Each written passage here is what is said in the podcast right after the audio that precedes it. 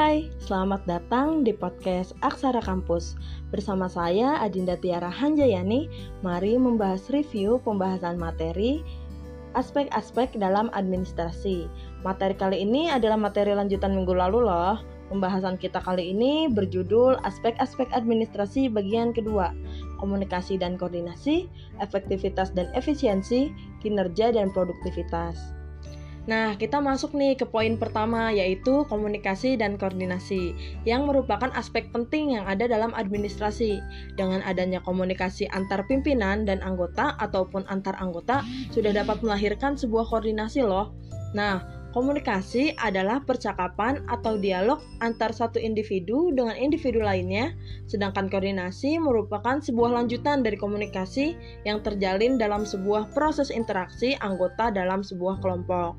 Nah, bisa disebut juga bahwa koordinasi adalah kegiatan pengelolaan atau manajemen di dalam organisasi.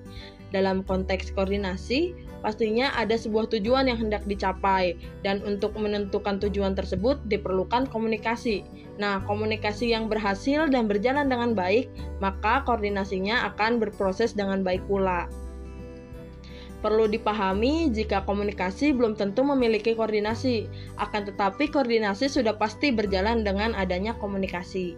Tujuan koordinasi adalah untuk mengarahkan atau menyelaraskan. Koordinasi adalah sebuah pengaturan dan manajemen lanjutan untuk mencapai tujuan yang telah ditetapkan bersama itu tadi. Karena tidak akan berhasil suatu kegiatan dalam organisasi jika tidak ada komunikasi yang dilanjuti dengan koordinasi untuk menghindari kemelencengan dan miskomunikasi dalam pekerjaan yang akan atau sedang dilakukan. Secara garis besar, tujuan menerapkan komunikasi dan koordinasi dalam sebuah organisasi adalah untuk mencapai efektivitas dan efisiensi. Apa itu efektivitas dan efisiensi? Nah, yang pertama, efektivitas dapat dikatakan ketika tujuan sudah tercapai, juga mendapatkan hasil yang telah dilakukan dengan benar sampai tujuan atau target tercapai. Sedangkan efisiensi terkait dengan ketepatan, kesesuaian, serta bagaimana proses mengerjakannya dalam menggunakan suatu pekerjaan yang menggunakan SDM, waktu, tenaga, pikiran, maupun dana dalam jumlah yang sedikit. Ketika outputnya lebih besar dibandingkan input, maka dapat dikatakan efisien. Misal, misalnya saja nih, dalam memasang bohlam lampu. Pemasangan bohlam dengan lima orang yang berhasil dilakukan. Apakah hal tersebut dapat mencapai efektivitas? Tentu saja, karena tujuannya tercapai, ya ini bohlam terpasang. Akan tetapi, bisakah disebut efisien? Tidak, karena memasang bohlam dapat dilakukan oleh dua orang saja, karena input yang diberikan lebih besar daripada output, sehingga pemasangan bohlam dengan lima orang tidak bisa disebut efisien. Aspek ketiga, ada kinerja dan produktivitas. Kinerja adalah bagaimana kompetensi atau kemampuan dalam melakukan pekerjaan sesuai tupoksi yang ada. Dan produktivitas merupakan hasil kerja yang dapat dilihat dari kinerja seseorang, harapannya output lebih banyak daripada input. Untuk melihat kinerja dalam menilai pada tingkatan individu tersebut, organisasi mencakup kinerja proses dan kinerja individu.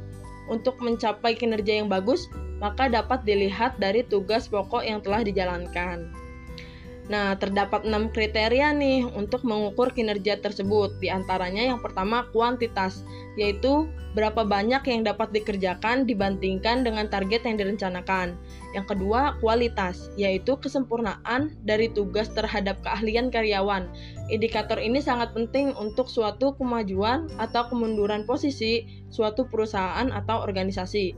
Yang ketiga, timeless atau durasi dan manajemen waktu yang efisien dalam mengerjakan suatu kegiatan. Yang keempat, cost atau effectivity, penggunaan dana yang baik. Yang kelima, need for supervisor, adanya seorang yang berwenang untuk memberikan arahan. Nah, yang terakhir interpersonal import, yaitu kelangsungan tiap individu. Penilaian produktivitas dapat dibedakan menjadi dua metode, yaitu kualitatif dan kuantitatif. Kuantitatif menjadikan jumlah angka sebagai tolak ukur untuk produktivitas karyawan. Pengukuran kuantitatif cocok ditetapkan untuk bagian seperti distribusi barang dan bagian produksi. Supervisor atau manager dapat mengukur melalui perhitungan dari standar produksi yang berlaku pada perusahaan tersebut, sedangkan kualitatif menghasilkan penilaian yang lebih subjektif. Cara pengukurannya ini cocok untuk pekerjaan yang membutuhkan analisis dan perkiraan, dan tingkat ketepatan atau akurasi. Jadi, Kinerja adalah perbandingan antara hasil kerja atau output dengan periode waktu, sedangkan produktivitas adalah perbandingan antara hasil kerja atau output dengan sumber daya yang digunakan atau input perbedaan yang kedua pembagian kinerja adalah waktu yang dibutuhkan, sedangkan pembagian produktivitas adalah sumber daya yang digunakan atau input. Dan yang terakhir, kinerja lebih menitik beratkan pada aktivitas penggunaan waktu sedangkan produktivitas lebih menitik beratkan pada efisiensi penggunaan sumber daya alam dan manusia. Nah, itu tadi pembahasan kita seputar aspek-aspek administrasi. Ternyata banyak sekali aspek-aspek penting yang mendorong keberhasilan administrasi ya. Terima kasih sudah menemani saya pada episode Aksara Kampus kali ini. Semoga tertulis di hatimu. Bye bye.